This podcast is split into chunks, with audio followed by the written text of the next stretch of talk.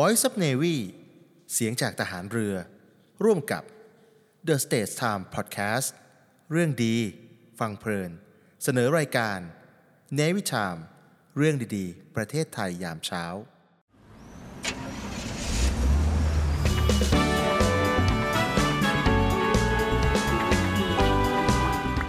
ในวิถามเรื่องดีๆ ประเทศไทยยามเช้า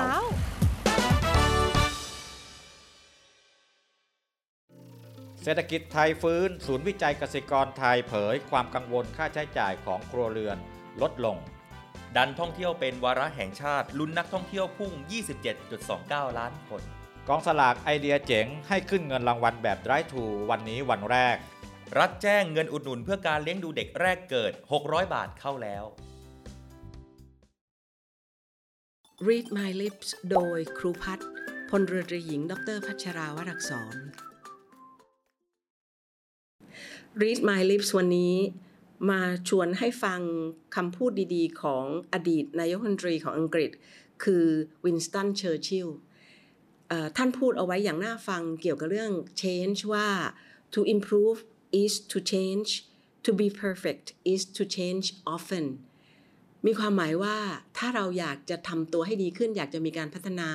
แปลว่าเราต้องเปลี่ยนแปลง และ to be perfect แปลว่าเพื่อจะให้เกิดความ perfect ให้เกิดความสมบูรณ์ เราต้อง change often แปลว่าเราต้องเปลี่ยนบ่อยๆ เพราะฉะนั้นอย่าเกิดความอึดอัดกับการที่เราต้องมีการเปลี่ยนแปลง ให้คิดไว้เสมอว่า การเปลี่ยนแปลง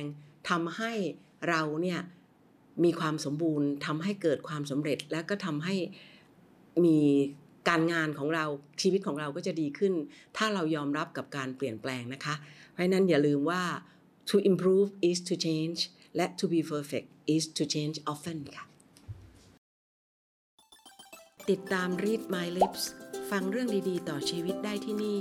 Navy Time เรื่องดีๆ ประเทศไทยยามเช้า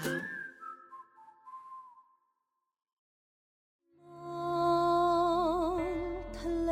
สีคราม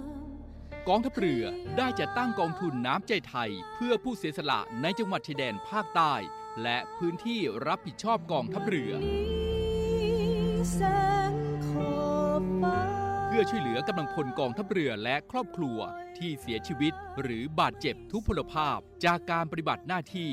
จึงขอเชิญร่วมบริจาคเงินสมทบทุนช่วยเหลือได้ที่ ธนาคารทหารไทย ธนชาติจำกัดมหาชน หมายเลขบัญชี 115ขีด2ขีด17087ขีด2ชื่อบัญชี กองทุนน้ำใจไทยเพื่อผู้เสียสละในจังหวัดชายแดนภาคใต้ และพื้นที่รับผิดชอบกองทัพเรือ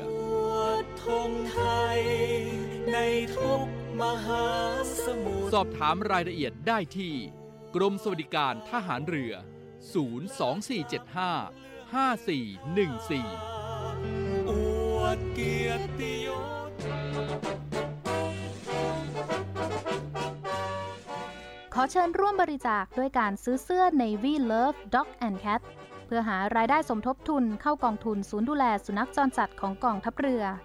คณะอนุกรรมการจัดหารายได้และบริหารเงินกองทุน คณะกรรมการบริหารจัดการศูนย์ดูแลสุนัขจรจัดของกองทัพเรือ ได้จัดทำเสื้อยืดคอกลม Navy Love Dog and Cat จำหน่ายตัวละ 299 บาท เพื่อหารายได้สมทบทุนเข้ากองทุนศูนย์ดูแลสุนัขจรจัดของกองทัพเรือสำหรับเป็นค่าใช้จ่ายในการทำหมัน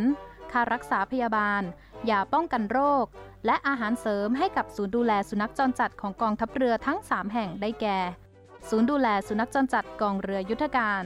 ศูนย์ดูแลสุนัขจรจัดหน่วยบัญชาการนาวิกโยธิน และศูนย์ดูแลสุนัขจรจัดหน่วยบัญชาการต่อสู้อากาศยานและรักษาฝั่งสำหรับรายละเอียดการสั่งซื้อเพิ่มเติมสามารถสอบถามได้ที่ กรมกิจการพลเรือนทหารเรือ โทร 02 475 4960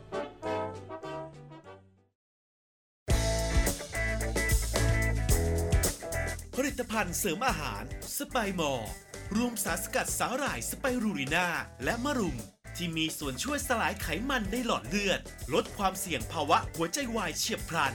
ผลิตด้วยเครื่องจักรที่ทันสมัย ควบคุมการผลิตเป็นอย่างดี ผลิตภัณฑ์เสริมอาหารสไปมอร์สั่งซื้อ 1 กระปุก แถมฟรี 2 กระปุก จากปกติ 1,650 บาท แต่คุณจ่ายเพียงแค่ 790 บาทเท่านั้น ยิ่งไปกว่านั้น สั่งซื้อ 2 กระปุกตอนนี้ แถมฟรี 3 กระปุก จากปกติ 2,750 บาท แต่คุณจ่ายเพียงแค่ 990 บาทเท่านั้น โทรสั่งซื้อได้ที่ 02-666-9456 ย้ำ 02-666-9456 สไปมอร์รวมสารสกัดสาหร่ายสไปรูนีน่าและมะรุม SME ดีพร้อม ดีพร้อมวงเงินสูง ดีพร้อมดอกต่ำ ดีพร้อมผ่อนสบาย วงเงินสูงดอกเบี้ยต่ำผ่อนสบาย SME Bank หนุนเต็มที่เพื่อ SME ไทย เดินหน้าธุรกิจเต็มกำลังก้าวไปไกลกว่าเดิม สินเชื่อ SME ดีพร้อม เติมทุน 50 ล้านบาท ดอกเบี้ยต่ำผ่อนสบาย 15 ปี ตอบโจทย์ทุกความต้องการ ติดต่อ call center 1357 SME D Bank ธนาคารเพื่อ SME ไทย เงื่อนไขเป็นไปตามหลักเกณฑ์ธนาคาร The States Times สำนักข่าวออนไลน์ สำหรับคนรุ่นใหม่ The Stage Time สำนักข่าวออนไลน์สำหรับคนรุ่นใหม่ The State Times สำนักข่าวออนไลน์สำหรับคนรุ่นใหม่ ข่าวสดใหม่ เกาะติดเลือกตั้ง เศรษฐกิจทันใจ คนไทยควรรู้ เชิดชูคนดี คลิก www.thestagetimes.com Stage กับ Times มี S นะคะ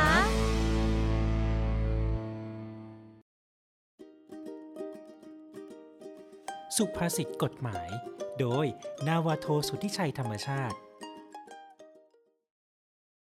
สุภาษิตกฎหมายกับพี่จิ๋วครับ ความยุติธรรมที่ล่าช้าคือความไม่ยุติธรรม สุภาษิตกฎหมายบทนี้แสดงให้เห็นว่า ความยุติธรรมต้องมาทันเวลาและมีประสิทธิภาพ เพื่อเป็นหลักทำลงไว้ซึ่งความเรียบร้อยของบ้านเมือง เพราะหากกระบวนการยุติธรรม มีความล่าช้าหย่อนยาน ย่อมแสดงให้เห็นว่ากฎหมายบ้านเมืองไม่ศักดิ์สิทธิ์ และแม้สุดท้ายความยุติธรรมจะมาถึงก็ตาม แต่หากมาสายเกินไป ก็ย่อมไม่มีประโยชน์อะไร ความยุติธรรมที่ได้รับนั้น ก็มิได้แตกต่างจากความไม่ยุติธรรมเลย ดังสุภาษิตกฎหมายที่ว่า ความยุติธรรมที่ล่าช้าคือความไม่ยุติธรรม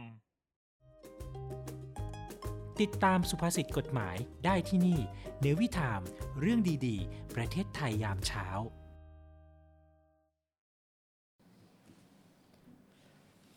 สวัสดีครับ คุณผู้ฟังคุณผู้ชมครับ พบกับรายการเนวิชามเรื่องดีๆ ประเทศไทยยามเช้ากับผมปรเมศผู้โตครับ ครับ และผมพันจ่าโทอดีศรจันทรวัตรครับ สวัสดีครับพี่กองครับ สวัสดีครับ คุณอดิศรครับ วันนี้ตรงกับวันจันทร์ที่ 13 มีนาคม 2566 นะครับ เวลา 7นาฬิกาจนถึง 8นาฬิกาแบบนี้เจอเจอกันกับเรารายการในวิถีทามเรื่องดีประเทศไทยยามเช้านะครับ ออกอากาศทาง FM 93 กรุงเทพมหานคร แล้วก็รีรันย้อนหลังนะครับในเครือข่ายทั่วประเทศ แล้วก็รวมไปถึงทางแพลตฟอร์ม ตอนนี้เราออกอากาศกันแบบสดๆออนไลน์ครับ ที่ The State Time Facebook นะครับ แล้วก็รวมไปถึงทาง TikTok แล้วก็ YouTube ด้วยครับ ครับอ่าของ The State Time ทุกช่องทางเลยนะครับ และ ครับ ล่าสุดเนี่ยนะครับ เพิ่มช่องทางในการติดตามรับชมรับฟังกันได้นะครับ ผ่าน อืม ทางช่องจานดาวเทียม PSI ช่อง 76 นะครับ อ๋อ มาอีกเอ่อหนึ่งช่องทางนะครับ มีครบทั้งออนแอร์ออนไลน์นะครับ วิทยุอินเทอร์เน็ต แล้วก็ทีวีดาวเทียมด้วยใช่ครับอ่ารายการนี้ก็เป็นความร่วมมือกันระหว่างทางสถานีวิทยุเสียงจากทหารเรือนะครับ และเดอะสเตทไทม์นะครับใช่ครับมาหยิบยกข่าวสารดีๆของ อืม เออคนไทยของประเทศไทยมาพูดคุยกันในทุกๆเช้าแบบนี้นะครับก่อนจะไปเรื่องอื่นเนี่ยนะครับ เรา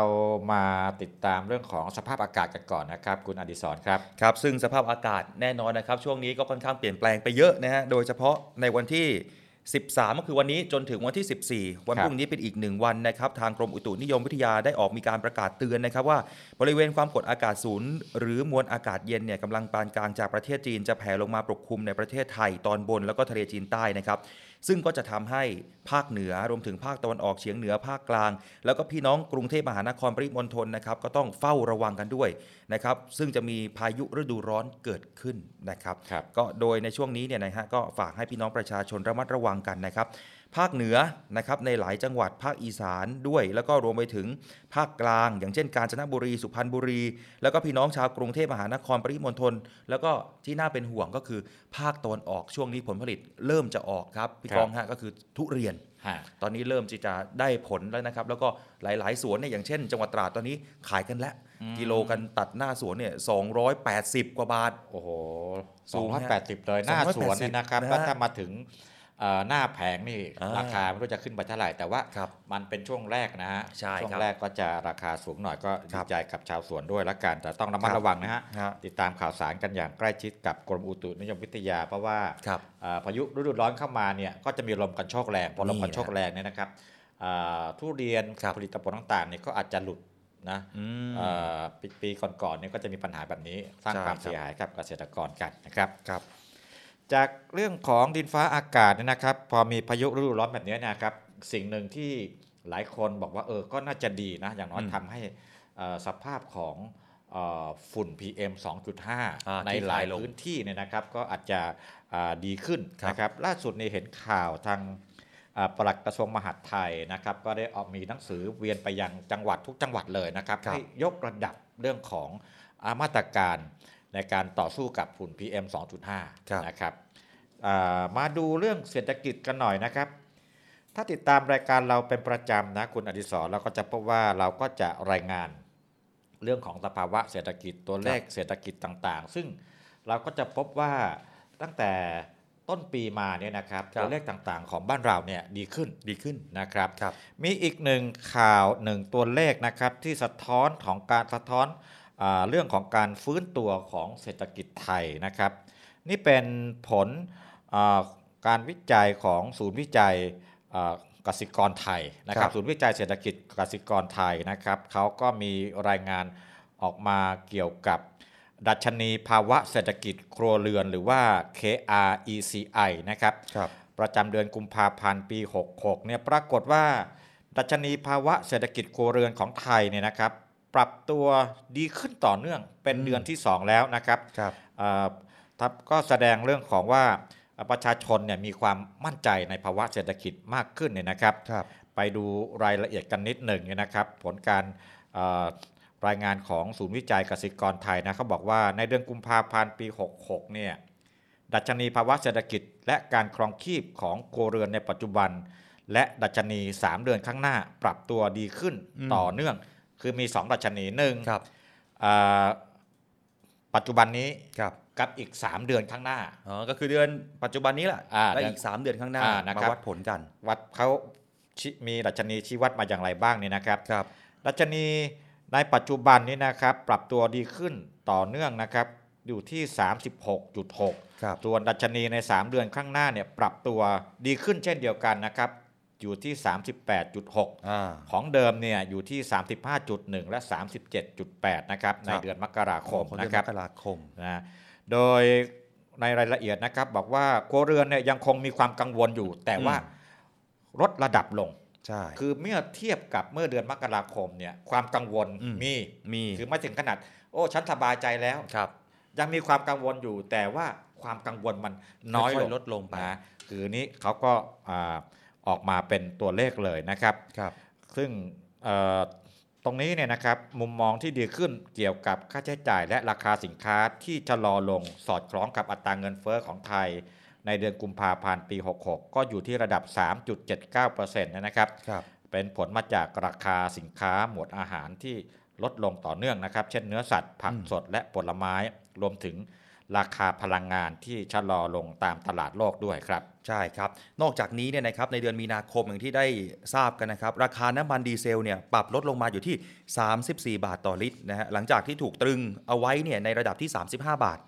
นะครับ ซึ่งการตรึงระดับเนี่ย 35 บาทเนี่ยเราทำมานาน 7 เดือนแล้วนะครับ อีกครั้งนะครับรัฐบาลเนี่ยยังคงมีการอุดหนุนราคาน้ำมันด้วยนะครับ ซึ่งก็เป็นการขยายลดภาษีน้ำมันดีเซลเนี่ยลิตรละ 5 บาทออกไปจนถึงเดือนพฤษภาคม ก็คืออีกประมาณ 2 เดือนนะครับ อีกหนึ่งเรื่องที่ทำให้เศรษฐกิจของเราเนี่ยดีขึ้น นั่นก็คือเรื่องของการท่องเที่ยวครับพี่กองครับ การท่องเที่ยวยังเป็นอีกหนึ่ง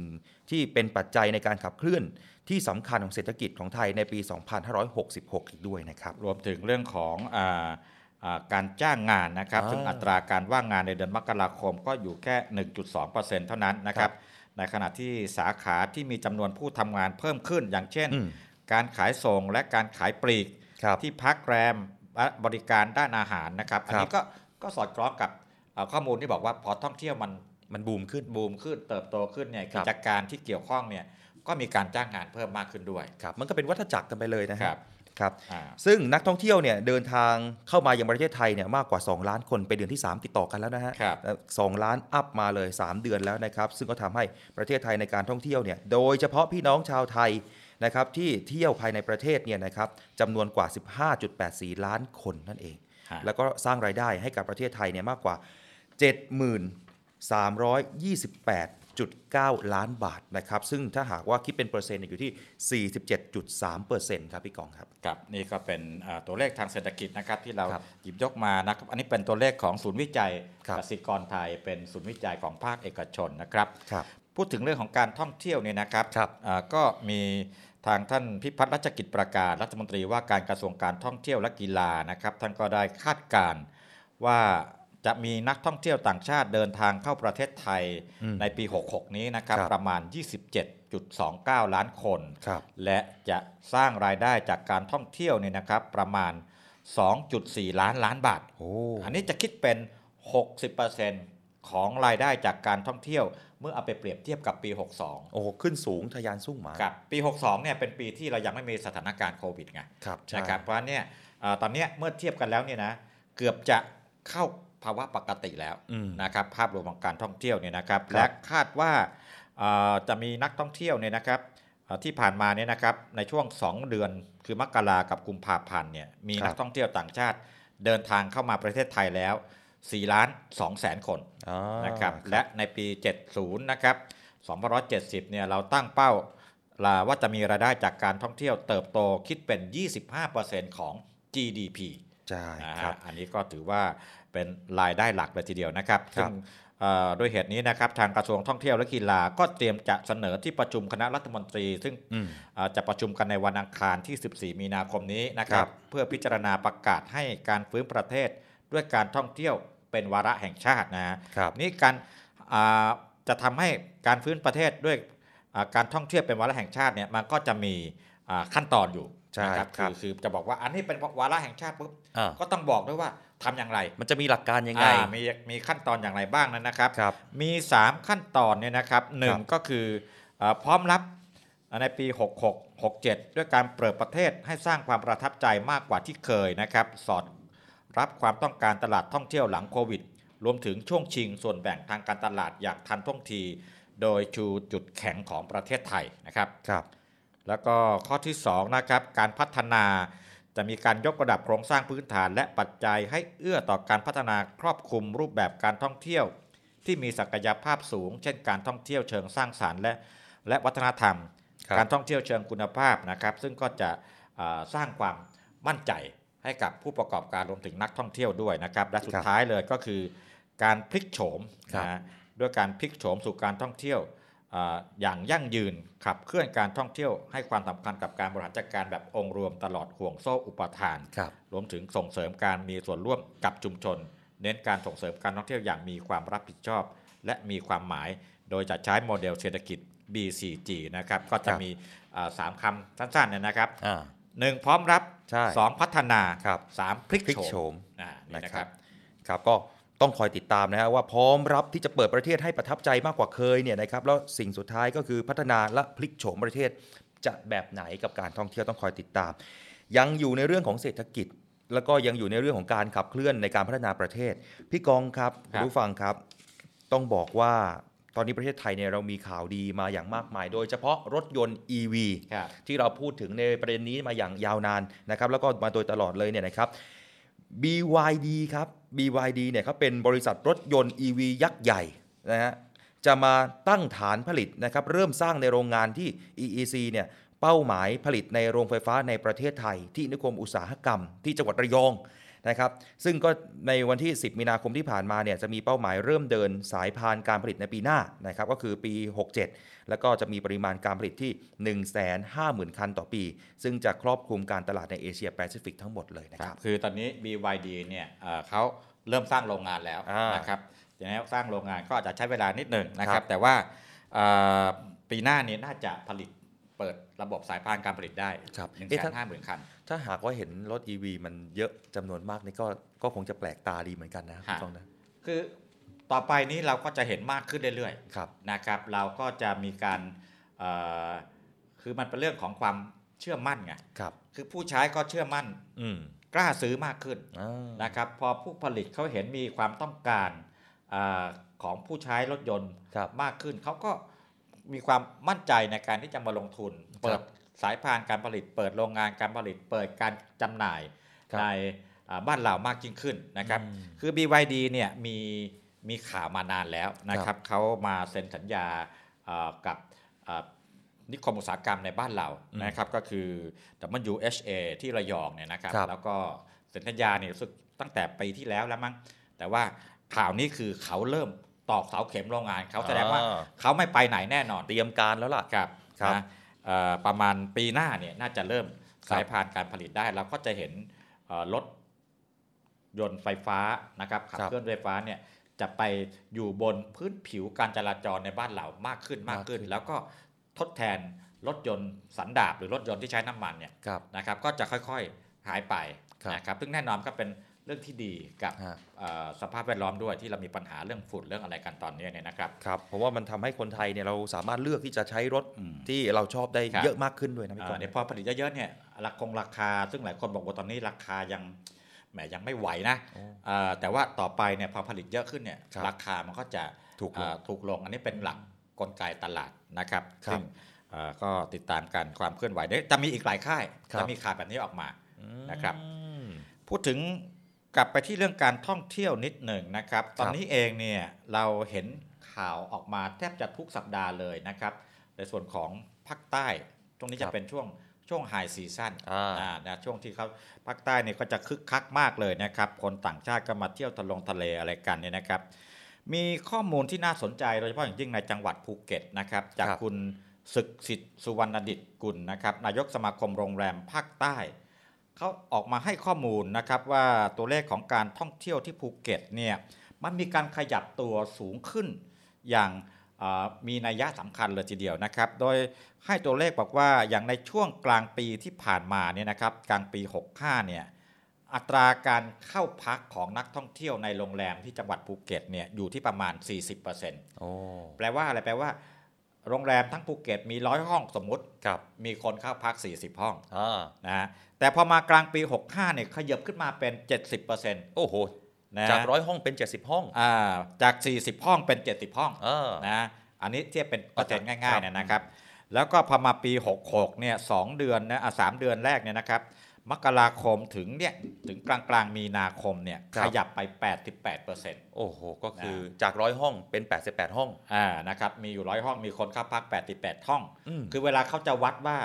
เอ่อการท่องเที่ยวตอนนี้เป็นยังไงหนึ่งเขาดูจากอัตราการเข้าพักจำนวนเข้าพักจำนวนจำนวนการเข้าพักจำนวนการจองโรงแรมใน อืม พื้นที่นั้นๆนะครับตอนนี้ภูเก็ตเนี่ย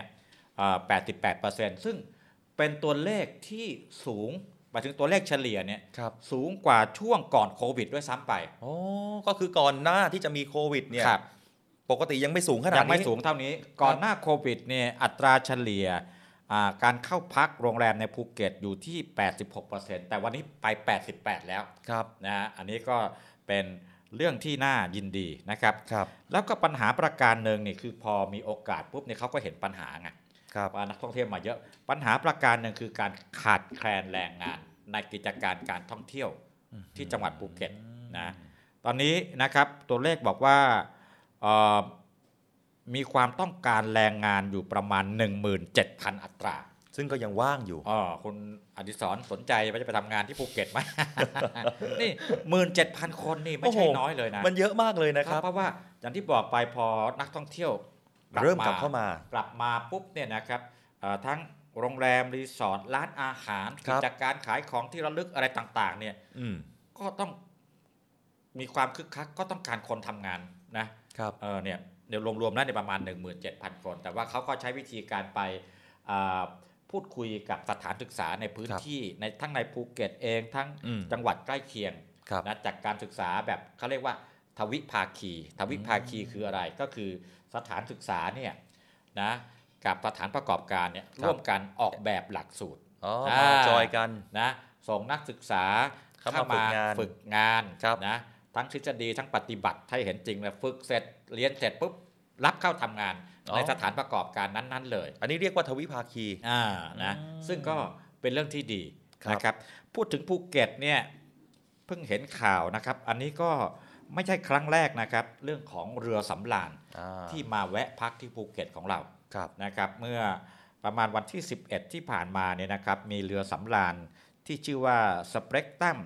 of the Sea ซึ่งเป็นเรือสำราญที่ก็บอกว่ามีขนาดใหญ่ที่สุดในทวีปเอเชีย ครับ ผมเห็นภาพนะเสียดายว่าวิทยุเราไม่เห็นภาพนะ แต่ว่าผมเห็นภาพเนี่ยโอ้โหมันห เรือมัน เา ขนาดใหญ่ เหมือนเอาโรงแรมใหญ่ ๆ ไปลอยกลางทะเลอะ ใช่ ใหญ่ ฮะ โตมโหฬารมากเลย ครับ เนี่ยนะครับ ไปเทียบท่าที่จังหวัดภูเก็ต ครับ แล้วในนั้นก็มีนักท่องเที่ยวมาเยอะแยะไปหมดเลย อันนี้ก็ อืม จะเป็นอีกเอ่อหนึ่งกิจกรรมที่จะสร้างรายได้ให้กับเอ่อพี่น้องชาวภูเก็ตกันอย่างเอ่อคึกคักกันเลยทีเดียวนะครับนี่ก็เป็นข่าวดีนะครับที่นำมาฝากกันตรงนี้ครับ เขาบอกว่าเรือสำราญเนี่ยนะครับไปจอดอยู่ในท่าของจังหวัดไหน จังหวัดนั้นจะคึกคักตลอดนะครับ เพราะจอดที่ไม่ใช่ว่าจอดปุ๊บแล้วอยู่แต่ในเรือไม่ใช่นะ โอ้ เขาก็ให้คนนะเอ่อ ครั ผ บ มก็ไม่เคยขึ้นหรอกแต่ว่าผมดูอันเนี้ยเขาก็นักท่องเที่ยวก็ลงไปเดิน ลงมา ลงไปช้อปปิ้งลงไปเที่ยวตรงโน้นตรงนี้อะไรต่างๆเหล่านี้นะครับ ก็จับจ่ายใช้สอยกันนะ ค ค รั รั บบ เอาละครับยังอยู่ในเรื่องของการท่องเที่ยวนะครับ ชะอำที่จังหวัดเพชรบุรีพี่ก้องเป็นคนจังหวัดเพชรบุรีนะครับเดี๋ยวจะผมขออนุญาตอ่านข่าวนี้เลยพาพี่ก้องไปนะครับ ฮะ ไปเที่ยวเทศกาลชิมปูชักครับที่ชะอำครั้งที่ 8 ซึ่งงานนี้เนี่ยจัดโดยเทศบาลเมืองชะอำครับร่วมกับการท่องเที่ยวแห่งประเทศไทยสำนักงานเพชรบุรี แน่นอนครับจุดเด่นของงานก็คือปูชักหนึ่งเดียวในประเทศไทยมันเป็นยังไง อ๋ พี่ อ ก้อง ปูเนี่ยไม่ใช่แบบปูเป็นลมชักอะไรไม่ใช่ นะ หมายหมายถึงว่าเขาก็จะเอาปูที่จับมาได้เนี่ยนะค ครั รับ บ ใส่ไว้ในไอ้เขาเรียกอะไรเป็นกระชังหรือเป็น เออกระด้งหรือเปล่า เป็นตะข่ายไปแล้ว ครับ เพื่อให้มันสดอยู่ในน้ำทะเลแขวนไว้ที่สะพาน อ๋อ แล้วมันจะมีสะพานปลาหรือต่างๆเหล่านี้นะครับ เอ่อแล้วก็เวลาเอ่อลูกค้าจะมาซื้อจะมาไหนเขาชักขึ้นมาเลย แบบสดๆเลย ประมาณอย่างนั้นเนี่ยนะเอ่อคร่าว อ๋ ๆ อ คืออย่างนั้น แล้วก็เป็นงานประจำปีที่โว้คึกคักมากของหาดชะอำเนี่ยนะครับ ครับ งานวันไหนครับ งานนี้เนี่ยจัดขึ้นระหว่างวันที่ 11 นะครับที่ผ่านมาจนถึง 18 มีนาคมครับที่บริเวณจุดชมวิวชายหาดชะอำนะภายในงานเนี่ยโอ้โหเยอะแยะมากมายครับไม่ว่าจะเป็นการสาธิตการปรุงอาหารรสเลิศนะครับจากเชฟโรงแรมชื่อดังนะครับโดยผู้ว่าราชการจังหวัดเพชรบุรีเนี่ยก็ท่านก็มาร่วมปรุงด้วยนะครับการออกร้านอาหารทะเลสดนะครับจากโรงแรมชื่อดัง แล้วก็เน้นปูม้าสดๆนะครับจากพี่น้องประมงชาวบ้านนะครับก็ฝากทุกท่านไปร่วมงานกันด้วยนะครับ คือคือปูม้าเนี่ยก็เป็นเขาเรียกอะไรเป็นสัญลักษณ์ของของชะอำนะเอ่อใครไปชะอำแล้วไม่ได้กินปูม้านี่ ถือ ถ้พูด ว่า พูดภาษาอ่าอาต๋อยไรภพเนี่ยนะบอกนะถือว่าพิ ษใช่ไหมพูดอย่างนี้ใช่ไหมเอ่อไปไปชะอำไม่กินปูม้าถือว่าพิษ สิบสิบสิบไปเลย อย่างเงี้ย เออ ไปชะอำต้องกินปูม้าแล้วปูม้าที่นั่นนะโอ้โห ครับ คือใครที่บอกว่าผมเคยคุยกับหลายคนที่เขาไปไปเที่ยวต่างประเทศ อย่างญี่ปุ่นเขาไปกินปูปูกล้ามใหญ่ๆเลยเนี่ยนะ เออ เออเขาบอกมันใหญ่จริงแต่ว่ามัน เนื้อมันไม่ มันไม่ อร่อย หวานเหมือนปูม้าบ้านเรา ครับ นะครับ นี่ก็ยังมีเวลานะอ่า18 ถึง 18 นี่นะ ถึง 18 มีนาคมครับ เออนะครับ ไปเที่ยวกันได้เลยด้วยนะครับ แล้วก็เขาก็มีนอกจากมีปูม้าแล้วเนี่ยมีหลายอย่างงาน ครับ บันทงบันเทิงอะไรเนี่ยนะครับเต็มรูปแบบเลยนะครับ ใช่แล้ว ที่ ครับ บริเวณจุดชมวิวชายหาดชะอำปีหนึ่งเนี่ยหนหนึ่งปีละหน พี่กองเคยไปแล้วใช่ไหม เคยไปมาแล้วครับ ครับ โอ้ไปแล้วก็กินปูกันสนั่นหวั่นไหวแล้วราคาก็ไม่แพงนะเอ่อปูที่ชะอำเนี่ยนะครับ อืม เอ่อไม่แพงเลยนะครับ ครับ อ่ะเอ่อจากชะอำเนี่ยนะครับ เราเอ่อขับรถย้อนขึ้นมานะไปราชบุรีอ่าวันก่อนเนี่ยเราเคยรายงานไปแล้วว่า เอ่อตอนเนี้ยนะครับบ้านเราเนี่ยกำลังมีบ้านเรามาจากประเทศไทยเนี่ยกำลังมีโครงการเอ่อก่อสร้างโครงสร้างพื้นฐาน โดยเฉพาะอย่างยิ่งระบบรางเนี่ยเยอะมากนะครับ ใช่ หนึ่งในนั้นคือโครงการสร้างรถไฟนะ รถไฟทางคู่ รถไฟทางคู่ รถไฟทางคู่เนี่ยนะครับ แล้วที่ราชบุรีจะมันมีความน่าสนใจเนี่ยนะครับนั่น ครั ก็ บ คือว่าเขามีเอ่อการก่อสร้างสะพานขึงรถไฟแห่งแรกของประเทศ นะตรงนี้เองเนี่ยนะครับเป็นส่วนหนึ่งนะครับสะพานขึงรถไฟแห่งแรกของประเทศเนี่ยเป็นส่วนหนึ่งของโครงการก่อสร้างรถไฟทางคู่สายใต้ช่วงนครปฐมถึงชุมพรนะครับ ครับ อันนี้อยู่ในสัญญาที่ 1 นครปฐมหนองปลาไหลนะครับมีความคืบหน้านี่เอ่อจริง ๆ แล้วเนี่ยก็โดยโครงสร้างเนี่ยเสร็จแล้วร้อยเปอร์เซ็นต์ ครับ นะ พร้อ ค ม รับ แล้วล่ะ เอ่อก็ที่เหลือก็เป็นเรื่องระบบจุกจิกรายละเอียดต่างๆนี่นะครับ อืม ซึ่งทางเอ่อรัฐบาลเองเนี่ยก็เอ่อให้ความสำคัญกับเรื่องนี้มากนะครับ ตรงนี้เราเคยรายงานไปแล้วนะครับว่าเอออยู่ช่วงข้ามแม่น้ำแม่กลองนะครับคู่ขนานกับสะพานจุฬาพรณ์ ครับ ของเดิมมีสะพานจุฬาพรณ์อยู่แล้วเป็น ครับ สะพานอ่ารถรถข้ามนะครับ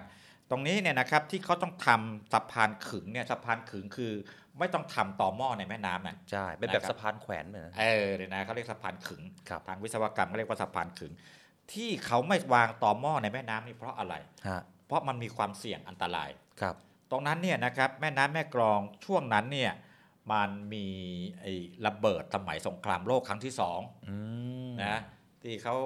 เอ่อฝ่ายธรรมธรรมิตมาทิ้งระเบิดอะไรตุ้มตามตุ้มแล้วมันก็มีส่วนหนึ่งหล่นหล่นไปในแม่น้ำนะครับนี่ถ้าจะไปไปเที่ยวงมหาระเบิดไม่รู้อยู่ตรงจุดรู้แหละว่าแต่ในแม่น้ำตรงนั้นมีนะครับ แต่ว่ามันก็จะมีความยากลำบากมีความเสี่ง อันตรายด้วย อันตรายด้วยเนี่ยนะครับ ใช่ครับ ตามข้อมูลเนี่ยบอกว่ามีระเบิด 1,000 ปอนด์อยู่ประมาณ 7 ลูก โอ้โห นะนี่จะไปกู้อะไรต่างๆเนี่ยมันก็จะ ครับ ยุ่งยากแล้วก็เสี่ยงได้คุณบอกเลยนะครับเขา ครับ เลยใช้วิธีการทำสะพานขึงแทน อืม อันนี้เนี่ยนะครับก็นอกเหนือจากจะช่วยเรื่องของการคมนาคมขนส่งแล้วนะฮะตรงนี้จะกลายเป็นจุดแลนด์มาร์คสำคัญของจังหวัดราชบุรีเลย เป็นเช็คอินที่ใหม่ อ่าไปแล้วก็แบบนอกจากนั่งรถไฟแล้วเนี่ยนะครับ หรือบางคนไม่ได้นั่งรถไฟไปหรอกแต่ผ่านเนี่ยฉันก็จะแวะได้นี่ใช่ไหมเป็นจุดท่องเที่ยวถ่ายรูปสวยๆ ขอลงถ่ายรูปสักหน่อย ครับ นะครับ ซึ่งในวันนี้นี่เองครับวันที่ 13 มีนาคมนะฮะทางท่านนายกรัฐมนตรีก็จะลงพื้นที่ด้วยนะครับ ไปติดตามความคืบหน้าในจังหวัดราชบุรีนะครับว่าไปประกอบไปด้วยกับโครงการก่อสร้างระบบระบายน้ำหลัก เพื่อบรรเทาปัญหาความเดือดร้อนของชุมชน ในพื้นที่เมืองบ้านโป่งระยะที่หนึ่งแล้วก็แล้วก็แล้วก็อีกหลายโครงการเลยที่เกิดขึ้นในจังหวัดราชบุรีนะครับ วันนี้ท่านนายกก็ลงพื้นที่ด้วยนะครับ ครับอ่านะฮะอ่ะมาดูเรื่องนี้กันหน่อยนะฮะอันนี้ก็เป็นเรื่องของคนที่เขาเอ่อโชคดีมีดวงในยพูดภาษาชาวบ้านนะ รอคอยยังมีความหวัง รอคอยเนี่ยนะครับเอ่อนอกจากจะโชคดีมีดวงแล้วเนี่ยนะครับสำนักงานสลากกินแบ่งรัฐบาลเนี่ยเขาก็อำนวยความสะดวกนะ ครับ เราเคยได้ยินแต่ซื้ออาหารแบบ drive thru นะ อยากจะกินไข่ KFC ก็วิ่งเลย อ่ ไม่ต้องเข้า มื่ก่ ร้าน ยุคโควิดจำได้ไหมครับ มีโรงพยาบาลตรวจโควิดแบบ drive thru คือไม่ต้องลงจากรถใช่ไหม อยู่ในรถนั่นแหละ อ่าอยู่ในรถแล้วก็เจ้าหน้าที่เขาก็ เดี๋ยวจะ น แยงให้ ยื่นไอ้แขนมาแล้วก็เอาไอ้ไอ้ไอ้ที่แยง ที่แยงจมูก แยงจมูกเรา ครับ เออเราก็น้ำตาไหลอยู่ในรถนั่นแหละนะเออ ครับ อย่างนั้นนะไม่ต้องลงจากรถ อ่า เดี๋ยวนี้มีนะ ขึ้นเงินรางวัลแบบไม่ต้องลงจากรถ ขึ้นเงินรางวัลแบบไม่ต้องลงจากรถ เออ drive to service เออ นี่เป็นความก้าวหน้านะ ไม่เป็น นะครับ ยังไงครับพี่กองครับ เรื่องนี้เนี่ยนะครับทางพันโทหนุนสันสนาคมผู้อำนวยการสำนักงานสลากกินแบ่งรัฐบาลนะครับท่านก็บอกว่าทางสำนักงานสลากเนี่ยจะเปิดให้บริการจ่ายรางวัลแบบ drive to ครับ นี่เริ่มวันนี้เลยเนี่ยนะครับ ฮะ 13 มีนาคม โอ้แต่วันนี้ยังไม่ออกนะ ครับคุณงวดที่แล้วได้นี่คือเขาเขาเริ่มให้บริการวันนี้ อ๋อก็คือถูกไปแล้วแต่ยังเก็บเอาไว้ ะรแบบแบบนั้นนะครับ อืม อ่ากลัวกลัว กลัวบางคนกลัวแบบไปไม่ถูก ไม่อยากบอก ใคร นะครับ อันนี้ก็ถือว่าเป็นการยกระดับบริการ แล้วก็อำนวยความสะดวกให้กับประชาชนในการขอ ครับ ขึ้นเงินรางวัลนะครับ แต่ว่าไรทูก็ยังใช้วิธีโอนเงินผ่านธนาคารนะไม่ใช่แบบถูกรางวัลล้านหนึ่งเขาจะให้แบงค์ร้อยมา 1 กิโลไม่ใช่นะ ไม่ใช่ เขาโอนเข้าบัญชีธนาคารนะครับ แล้วก็ให้บริการตอนไลน์เนี่ยไม่เกิน 30 ใบ อย่างคุณ อืม อดิศรแบบว่าซื้อกันทีเป็นร้อยร้อยๆใบเนี่ย ถูกหมดเลย ถูกหมดแล้วขึ้นเงินได้ทีละ30ใบ ได้แค่ 30 อะไรประมาณนั้นฮะเพื่อที่จะให้บริการท่านอื่น ๆด้วย ครับ นะครับ หลักฐานก็แน่นอนนะครับ บัตรประชาชนแล้วก็สลากที่ถูกรางวัล อืม นะครับเลขบัญชีธนาคารที่จะรับโอนอะไรต่างๆเนี่ยนะครับเขาให้บริการตั้งแต่วันจันทร์ถึงวันศุกร์นะครับ ยกเว้นวันหยุดทำการรวมถึงวันหยุดนักขัตฤกษ์ตั้งแต่7จ็ดโมงครึ่งนะตอนเช้านะครับ ถึง3ามโมงเย็นไม่มีหยุดพักเที่ยงนะขึ้นได้ทุกรางวัลยกเว้นรางวัลที่หนึ่ง อ๋อเฉพาะรางวัลที่หนึ่งไม่ได้เพราะมันเยอะเกินหรือเปล่า โอ้งั้นผมก็ไปไม่ได้เดี๋ยวทีเนี้ยเพราะว่าหลายๆคนบอกเดี๋ยวกันไปไม่ได้สิเพราะว่าเดี๋ยวงวดนี้จะถูกวันที่หนึ่งกันแล้ว เออเอาเอาไว้ถูกรางวัลก่อนค่อยว่ากันนะนะ มาบอกนะสำหรับใครที่ชื่นชอบแล้วก็รักในการซื้อหวยนะถ้าหากว่าถูกก็ไปที่แบบ drive thru อันนี้ต้องบอกว่าซื้อสลากกินแบ่งรัฐบาลนะ เอาซื้อสลากกินแบ่งรัฐบาล ซื้อใต้ดินไม่ได้นะ ยังผิดกฎหมายอยู่นะ เออเราเราไม่ส่งเสริมนะครับ ครับ อ่าสลากกินแบ่งรัฐบาลนี่เดี๋ยวนี้เนี่ยซื้อง่าย อ่า ซื้อผ่านแอปเป๋าตังก็ได้แล้ว80 บาท โอ้เดี๋ยวนี้ แล้ว ผมก็ง่ายนะ เลือกเลขได้ด้วยนะ ใช่ ผมเคยทดลองคือผมไม่ใช่นักเล่นหรอกแต่ว่า อยากรู้ว่ามันเลือกเลขได้จริงหรือเปล่า ครับ ก็ไปกดมั่วๆเนี่ยหกตัว อื้อหือ แล้วมันขึ้นมาเลยนะคุณจะเอากี่ใบอ่ะครับ เป็นชุดก็มีอะไรเงี้ย แต่คือจากร้านโน้นร้านนี้เขาจะขึ้นบอกอ่าเลขนี้ 6 ตัวนี้หนึ่งสองสามสี่ห้าหกเนี่ย ครับ จากร้านอดิศรพาโชค เออ ก็จะมีชื่อร้านอยู่ ครับ นะเพราะซื้อผ่านแอปเป่าตังค์เนี่ยสะดวกนะ แต่พี่กองทราบไปว่าแอปเป่าตังค์เนี่ยถ้าหากว่าเอ่อวันที่สลากกินแบ่งออกไปปุ๊บเนี่ยลุงขึ้นอีกวัน ถ้าหากเขาไม่จองก็ไม่ได้เลขสวยๆอย่างที่เราอยากจะได้นะบางครั้งหมดนะพี่กองต้องเร็วต้องเร็วนะครับ จะบอกไว้เลยว่าต้องเร็วนะฮะในแอปเป่าตังค์มากันต่ออีกเรื่องที่เราติดตามว่าเรื่องของบุคลากรทางการศึกษากันมาต่อเนื่อง ครับ พี่กองทราบไหมครับว่าปัญหาสำคัญต้องบอกเป็นปัญหาสำคัญของสถาบันการศึกษาเลยก็คือหนี้ของครูครูเนี่ยนะครับก็ติดหนี้กันเยอะไม่ใช่แค่เพียงครูเดียวแหละหลาย ๆ กระทร คื ว อง คือในบรรดาข้าราชการของไทยเนี่ย อืม คุณครูมีหนี้เป็นอันดับหนึ่งหมายถึงว่าจำนวนคนนะรวมทั้งจำนวนคนแล้วก็เอ่อเขาเรียกอะไรยอดของการติดหนี้อะนะเป็นปัญหาใหญ่พออย่างที่บอกนะคนเนี่ยพอเป็นหนี้เป็นสินเนี่ยนะก็กระจิกกระใจที่จะทำงานเนี่ยก็อาจจะลดน้อยลงไปทั้งรัฐบาลก็เห็นความสำคัญเรื่องนี้นะครับแล้วก็มีการอ่าวางเป้าหมายในการแก้ปัญหาหนี้สินข้าราชการ โดยเริ่มจากครูแล้วก็ตำรวจ ใช่ เป็นเป็นอ่าหน่วยนำร่องไม่ใช่ว่าเฉพาะครูกับตำรวจตะแล้วทหารไม่ไม่แก้นะเขาก็ อ่า แก้ให้แต่ว่าครูเนี่ยเป็นก้อนใหญ่เลย อ๋อ นะครับแต่ครูจะส่งผลต่อต่อเด็กๆด้วยอะไรต่างๆเหล่านี้นะครับ ครับท่านตรีนุชเทียนทองครับท่านรัฐมนตรีว่าการกระทรวงสาธารณสุขเนี่ยนะครับเป็นประธานพิธีเปิดงานมหกรรมการเงินเพื่อครูไทย ในชื่ออันนะครับว่า Unlock a Better Life ครับเป็นการสร้างโอกาสใหม่เพื่อชีวิตครูไทยที่ดีกว่า ครั้งนี้เนี่ยจัดขึ้นเป็นครั้งที่ 3 แล้วนะครับ ซึ่งจัดขึ้นในภาคตะวันออกนะฮะที่ผ่านมาที่มหาวิทยาลัยบูรพานะครับที่จังหวัดสระแก้ว ก็แน่นอนครับเพื่อเป็นการลดปัญหาภาวะหนี้สินของครูไทย สิ่งที่ผมเห็นแล้วก็ฟังที่น่าสนใจก็คือหนี้ของครูไทยในภูมิภาคนี้เนี่ยกว่า 4,252 ล้านบาทนะครับถือว่าเยอะมากๆนะครับ แล้วก็สิ่งสำคัญในตอนนี้นะครับ ก็เพื่อเป็นการลดปัญหาเรื่องของการเกิดหนี้สินของครูที่เข้าร่วมกว่า 2,000 คนนะฮะ อืมคือ 4,200 กว่าล้านเนี่ยนะครับเขาตั้งเป้าหมายว่าจะแก้ปัญหาให้ได้ อ๋อ นะครับ อ่าแล้วก็เอ่อที่ผ่านมาเนี่ยนะครับในงานนี้เนี่ยก็มีเอ่อคุณครูนะครับที่เป็นหนี้รวมถึงผู้บริหารสำนักงานเขต ครับ พื้นที่การศึกษาต่างๆเนี่ยนะครับเข้าร่วมงานนี้กว่า 2,000 คนนะครับเอ่อผลสำเร็จของงานนี้เนี่ยนะครับเขาก็บอกว่าจริงๆ งานแก้หนี้เนี่ยนะครับมหกรรม อ่าการเงินเพื่อครูไทยเนี่ยจัดมาหลายภาคแล้วนะครับ ครั้งแรกที่ภาคตะวันออกเฉียงเหนืออ ม นะครับก็กลุ่ม 4 จังหวัด เช่นกาฬสินธุ์ร้อยเอ็ดมหาสารคามและขอนแก่น ครับ ที่ผ่านมาเนี่ยนะครับสามารถช่วยแก้ไขปัญหาหนี้ครูแบบพุ่งเป้า พุ่งเป้าหมายถึงว่าไม่ใช่หวานนะ อืม นะพุ่งไปเลยพุ่งไปที่ไหน พุ่งไปที่กลุ่มลูกหนี้วิกฤตก่อน อืม วิกฤตคือจะโดนฟ้องอยู่แล้ว จะไม่ไหวแล้ว อ่าโดนฟ้องจะยึดทรัพย์ยึดอะไรต่างๆเนี่ย ครับ นะครับ พอตรงนี้นะครับจัดงานเนี้ยก็สามารถคือเจรจา คุยกันได้ ขอผ่อนปลนลดดอกเบี้ย ลดค่าปรับอะไรต่างๆเนี่ยนะครับ ครับ ก็แก้ไปได้ 784 ล้านบาทเศษนะครับ ครับ และที่อ่าภาคตะวันออกที่เมื่อกี้คุณอดิศรว่าไว้เนี่ยนะครับเขาก็ตั้งเป้าหมายว่าจะช่วยเหลือครูที่มีปัญหาหนี้สินกว่า 2,000 รายจากจำนวนมูลหนี้4ละ4,252 ล้านบาท ครับ โดยเป็นกลุ่มลูกหนี้วิกฤต 205 ราย และกลุ่มเอ่อมีมูลหนี้ทั้งหมด 173 ล้านบาทเศษนะครับ ซึ่งก็จะเน้นพุ่งเป้าให้ความช่วยเหลือกลุ่มลูกหนี้วิกฤตเป็นสำคัญก่อนนะครับ เพราะว่าเป็นกลุ่มที่ต้องการความช่วยเหลือเร่งด่วนคือพูดง่าย ๆ ว่าเจียนอยู่เจียนไปแล้วจะถูกฟ้องร้องถูกอะไรยึดทรัพย์กันแล้วก็ต้องไปช่วยก่อนนะครับ ครับ ซึ่งปัญหาครู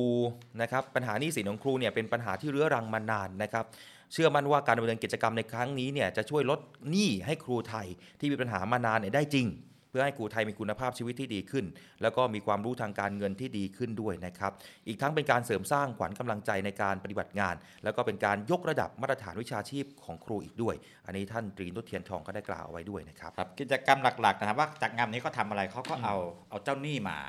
แล้วก็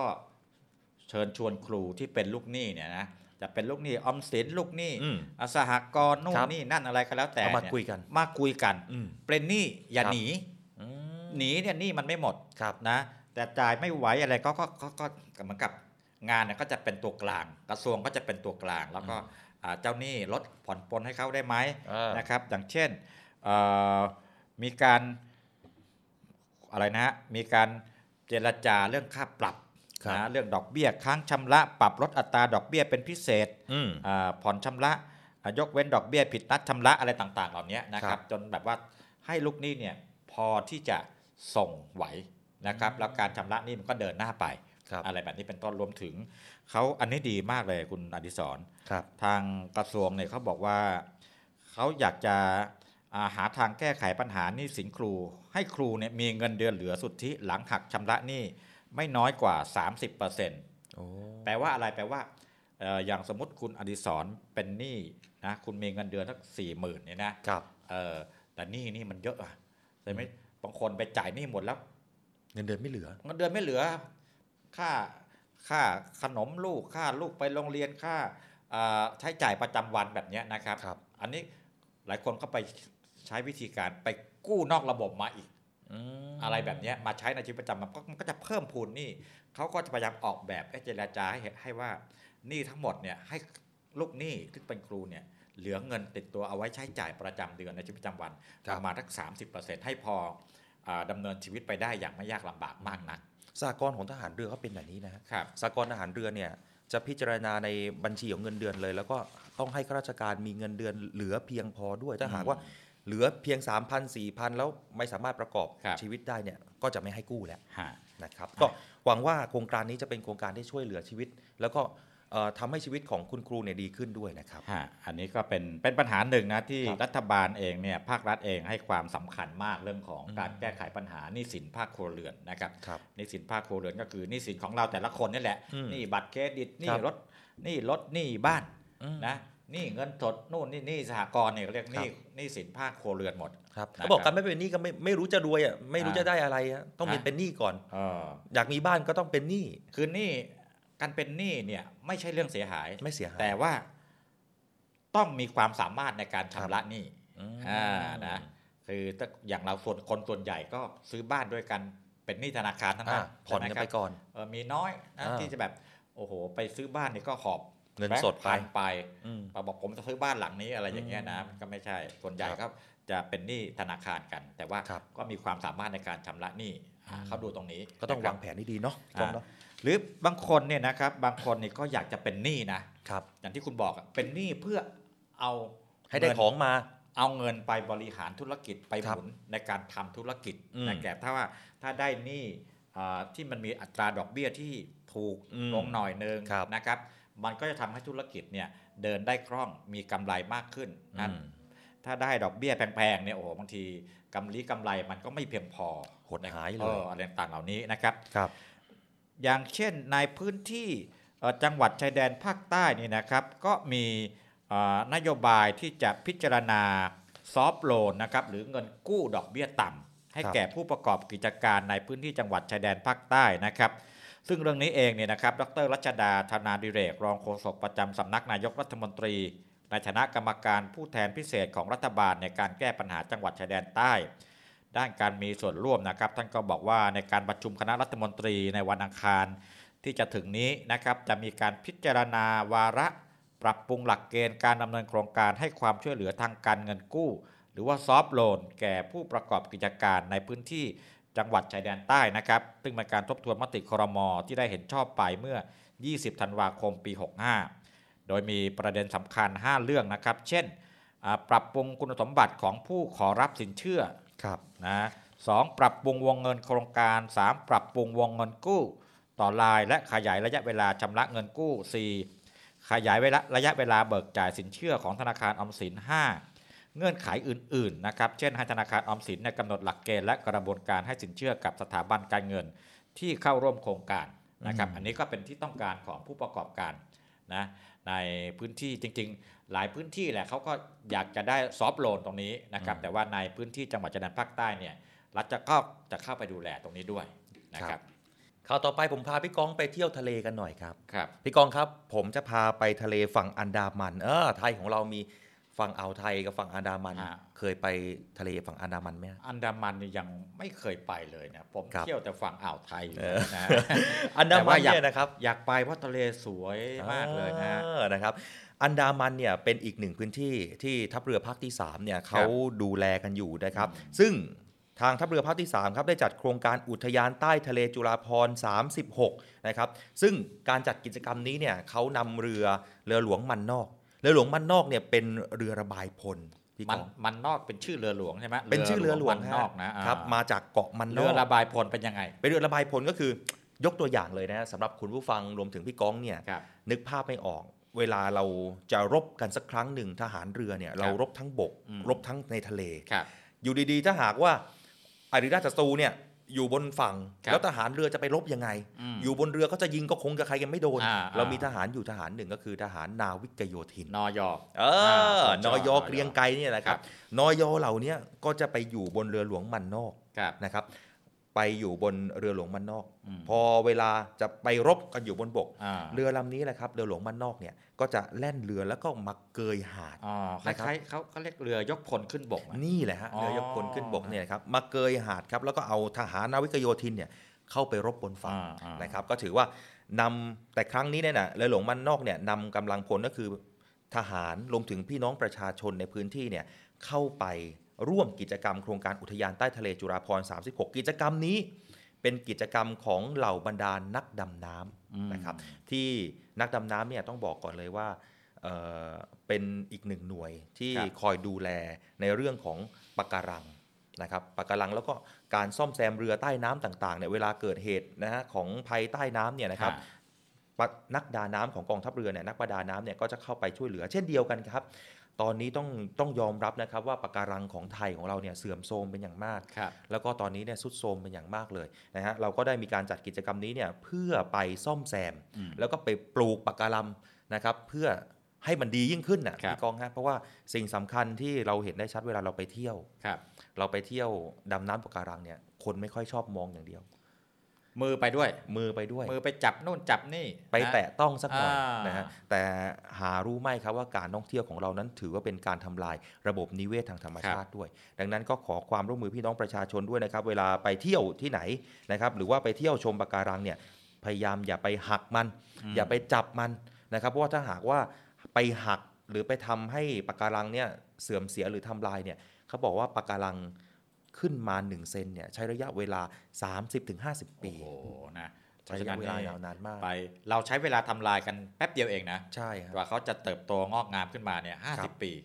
สามสิบปีได้เซนหนึ่งนะเอ่อนะครับก็ดูแต่ตามืออย่าต้องของจะเสีย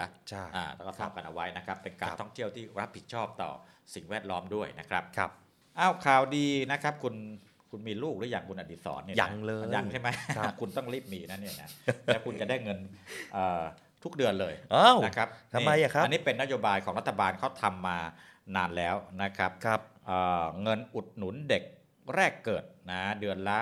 เอ่อเท่าไหร่เดือนละ 600 บาท ครับ นะอันนี้ก็เป็นนโยบายเพื่อที่จะเอ่อลดความเหลื่อมล้ำคือเพราะเงิน 600 บาทนี่ถือว่าสำคัญสำหรับเอ่อพี่น้องประชาชนที่มีลูกนะอย่างน้อยไปซื้ออาหารที่มีคุณภาพซื้อนมซื้ออะไรต่างๆเนี่ยนะครับ เรื่องนี้เนี่ยนะครับเขาออกมาทุกเดือน อืม เดือนล่าสุดนี่เงินเข้าแล้ว ครับ อ่าอันนี่ก็ต้องแจ้งให้กับคุณผู้ฟังที่อยู่ในเกณฑ์เนี่ยนะครับ โดยคุณทิพนันสิริชนะนะครับเอ่อรองโฆษกประจำสำนักนายกรัฐมนตรีก็เอ่อบอกว่าตอนนี้เนี่ยนะครับ รัฐบาลได้จ่ายเงินอุดหนุน เพื่อการเลี้ยงดูเด็กแรกเกิดจำนวน 600 บาท ให้แก่เด็กแรกเกิดในครัวเรือนยากจน หรือครัวเรือนที่เสี่ยงต่อความยากจน เพื่อให้เด็กได้รับการดูแลให้มีคุณภาพชีวิตที่ดี มีพัฒนาการเหมาะสมตามวัย อันนี้โครงการนี้เขาทำมาตั้งแต่เดือนตุลาคมปี 2558 แล้ว โอ้ยมาหลายปีแล้วนะ ทำอย่างต่อเนื่องเลยเนี่ยนะครับเขาก็มาแจ้งว่าเงินเดือนล่าสุดเนี่ยนะครับประจำเดือนมีนาคม 66 เนี่ยเข้าบัญชีแล้วตั้งแต่วันที่ 10 มีนาคมนะครับ ครับ ผู้ปกครองที่มีสิทธิ์รับเงินอุดหนุน รายเดิมรวมถึงรายใหม่คือเขาจะลงทะเบียนเรื่อย อืม ๆอ่านะพอเกิดคุณเอ่อเริ่มมีลูกใช่ไหมฮะแล้วก็เข้าเกณฑ์เนี่ยมาถึงเขาก็จะดูเรื่องรายด้งรายได้อะไรด้วยเนี่ยนะครับ ครับ ก็ก็เข้าเกณฑ์ปุ๊บรัฐบาลก็จะโอนเงินเข้าบัญชี อืม ที่ผูกกับพร้อมเพย์ ครับ นะโอนเข้าโดยตรงเลยนะคือ 600สำหรับคนที่เอ่อเศรษฐกิจยังไม่แข็งแรงเนี่ยถือว่ามีประโยชน์มากนะ ใช่ อย่างน้อยๆ ลูกได้รับทานอาหารที่มันมีคุณภาพใช่ไหมมี ครับ โปรตีนนมอะไรต่างๆเนี่ยอันนี้ก็รัฐบาลก็ยังจะช่วยตรงจุดนี้ ใช่ครับสำหรับท่านที่บอกว่าเอ๊ะหกร้อยบาทเนี่ยได้ทุกคนหรือเปล่า ไม่ได้ได้ทุกคนนะถ้าหากว่าคนมีกำลังหรือว่ามีรายได้ที่สูงเนี่ยก็ไม่ได้รับเงิน 600นะครับแต่ท่านที่เป็นผู้ที่ลงทะเบียนรับเงินอุดหนุนเด็กแรกเกิดเนี่ยมีคุณสมบัติ 3 ข้อด้วยกัน ก็คือเป็นบิดามารดาหรือบุคคลอื่นที่ดูแลเลี้ยงดูเด็กแรกเกิดสองก็คือ เป็นเด็กแรกเกิดต้องอาศัยร่วมกันและสุดท้ายนะครับต้องเป็นครอบครัวที่มีรายได้น้อย เฉลี่ยไม่เกิน 1 0 0 0 0แบาทต่อคนแล้วก็ต่อปีด้วยนะครับ ครับอ่ะอันนี้ก็อ่าเป็นโครงการที่จะช่วยลดความเหลื่อมล้ำนะครับ ครับ เรามาดูเตือนภัยกันนิดหนึ่งนะครับ อ่า เรื่องนี้ก็เป็นเรื่องที่ดีนะแม้ว่าจะมีคำว่าภัยอยู่นะ เพราะว่าถ้าเรารู้เราก็จะไม่กลายเป็นเหยื่อนะครับ ครับ ทางตำรวจนะตำรวจไซเบอร์เนี่ยนะครับหรือกองบัญชาการตำรวจสืบสวนสอบสวน อาชญากรรมทางเทคโนโลยีนะครับเดี๋ยวนี้เราจะมีหน่วยงานแบบนี้มากขึ้นให้มันสอดคล้องกับยุคดิจิทัลเนี่ยนะครับ ครับ พันตำรวจเอกกฤษณะพัฒนาเจริญโฆษกของบช สอทนะครับท่านก็ออกมาให้ข้อมูลเตือนภัยนะครับ เพราะว่าที่ผ่านมาเนี่ยเอ่อมีประชาชนเนี่ยถูกหลอกลวงการขายสินค้าผ่านช่องทางออนไลน์นะครับ โดยใช้เพจ Facebook ปลอม ลอกเลียนแบบเพจ Facebook จริง ที่เขามีอยู่แล้วเนี่ยนะครับ แล้วก็มีการเอ่อร้องทุกข์กันมาเยอะแยะเลยนะครับ ภายจากการซื้อขายสินค้ามีหลายรูปแบบนะครับ เริ่มตั้งแต่การซื้อสินค้าแต่ไม่ได้รับสินค้า หรือซื้อสินค้าแต่ได้รับอาของเหมือนกัน แต่ไม่ตรงปก ครับ อ่านะครับ หรือมีการรีวิวสินค้าปลอมอันนี้ อันนี้เจอเยอะ เจอเยอะเลย ครับ เขาไปเอาไออวตารเนี่ยนะอวตารคือ Facebook คุณหนึ่งคนเนี่ยคุณไปลงทะเบียน Facebook ไว้ประมาณ10ชื่ออะเปลี่ยนชื่อเปลี่ยนรูปไปเอารูปใครมาไม่รู้ หลายแอคเคาท์เหลือเกิน เออแล้วคุณก็ไปพิมพ์โอ้ดีจังเลยได้รับสินค้าแล้วใช้ดีมากเลย ยอดเยี่ยมเลยขาวกระจ่างใส ผมเคยคลิกเข้าไปดูปรากฏว่าไอ้คนที่มารีวิวเนี่ย มันไม่โพสต์อะไรเลย ไม่มีอะไรเลย ไม่มี ตัว โพ ตนสต์อะไร เลย เลยเอออย่างเงี้ยคืออวตารนะครับเขา ครับ ก็เตือนไว้นะครับเอ่อสามารถที่จะเอ่อนี่นะครับ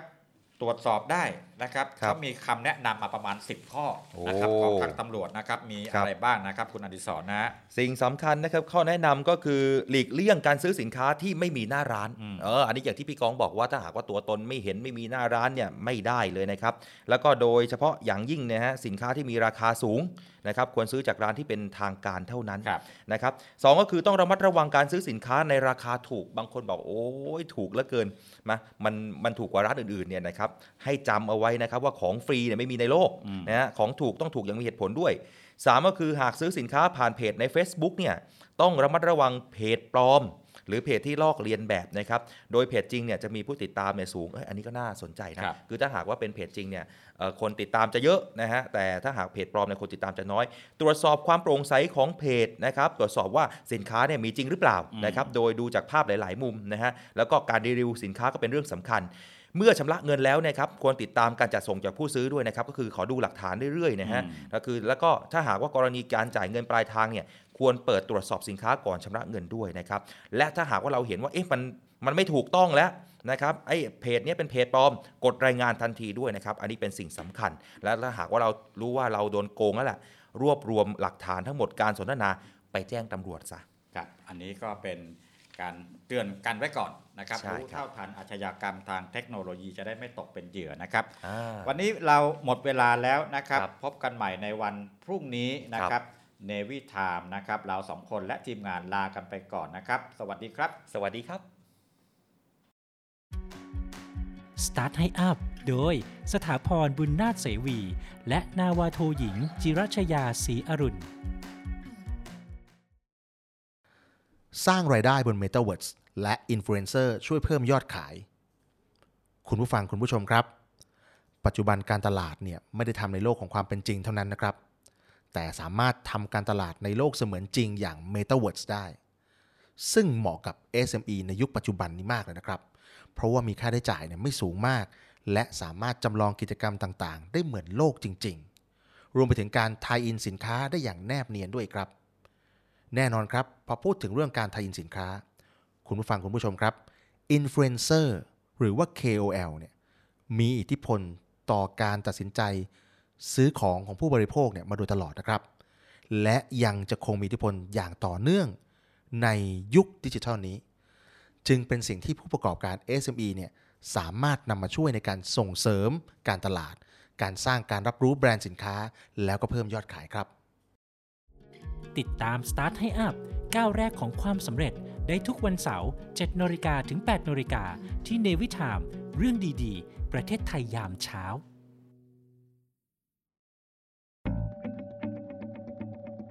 The States Times สำนักข่าวออนไลน์สำหรับคนรุ่นใหม่ The Stage Time สำนักข่าวออนไลน์สำหรับคนรุ่นใหม่ The State Times สำนักข่าวออนไลน์สำหรับคนรุ่นใหม่ ข่าวสดใหม่ เกาะติดเลือกตั้ง เศรษฐกิจทันใจ คนไทยควรรู้ เชิดชูคนดี คลิก www.thestagetimes.com Stage กับ Times มี S นะคะ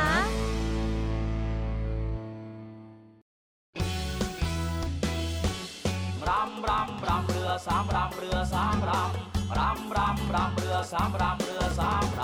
ำลูกชิ้นที่ทุกคนหมายปองเชิญมาลิ้มลองลูกชิ้นตราเรือสามร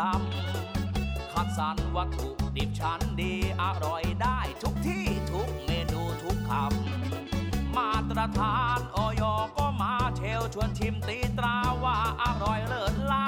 ำหอเจียราคาดีจริง รอเรือนะไม่ใช่ลอลิง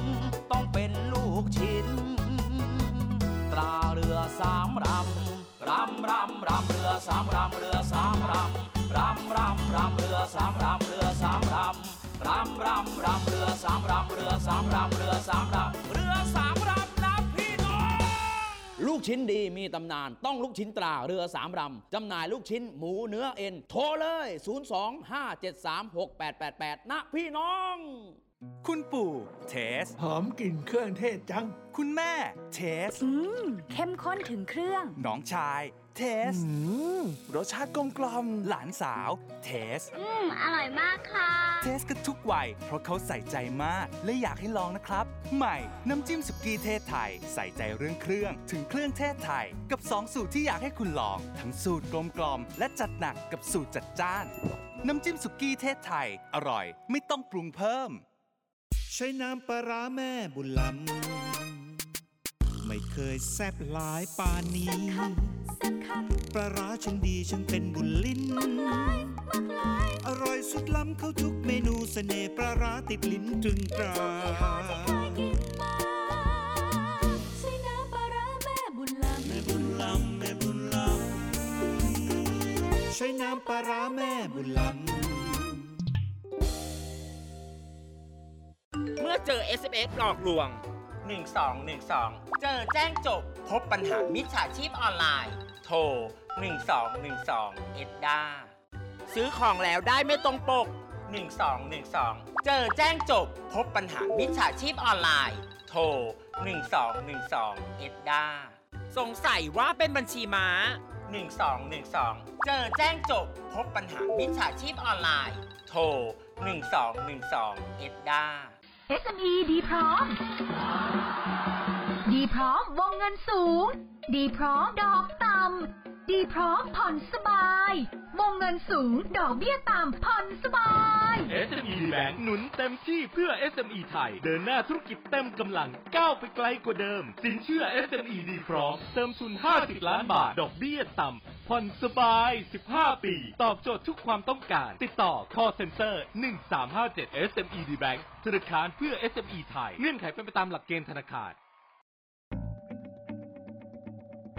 The States Times สำนักข่าวออนไลน์สำหรับคนรุ่นใหม่ The Stage Time สมัครข่าวออนไลน์สำหรับคนรุ่นใหม่ The State Times สำนักข่าวออนไลน์สำหรับคนรุ่นใหม่ ข่าวสดใหม่ เกาะติดเลือกตั้ง เศรษฐกิจทันใจ คนไทยควรรู้ เชิดชูคนดี คลิก www.thestagetimes.com States กับ Times มี S นะคะ เนวิชาม